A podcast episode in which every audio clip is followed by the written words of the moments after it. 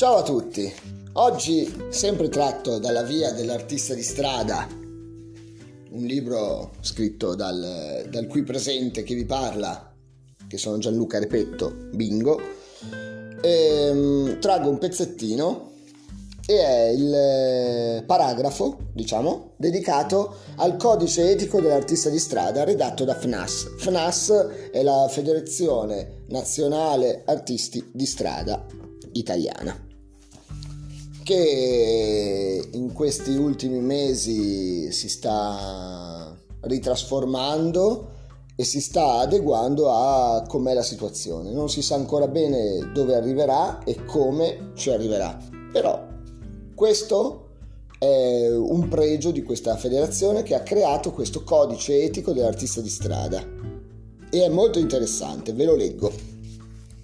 L'artista che sceglie di esercitare la propria arte a cappello si esibisce in maniera indipendente, senza legami contrattuali. Non riceve retribuzione prestabilita da enti o organizzazioni pubbliche o private. Lo fa all'aperto, sulla strada, sulle piazze e in luoghi pubblici e o aperti al pubblico, dove consentito, e accetta unicamente come apprezzamento gli applausi e o le critiche o le eventuali offerte che il pubblico vorrà riconoscere per la sua arte, senza sollecitarle, ma esclusivamente con l'esibizione del cappello o con il cosiddetto giro di cappello al termine dell'esibizione. Nello specifico l'artista e qui arriviamo alle norme, diciamo al, ehm, al bon ton, mm, al galateo dell'artista di strada. 1.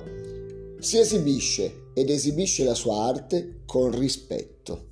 2. Si pone cordialmente nei confronti degli abitanti e degli esercenti della città ospitante senza limitare la libertà altrui con volumi eccessivi o ostruire passaggi.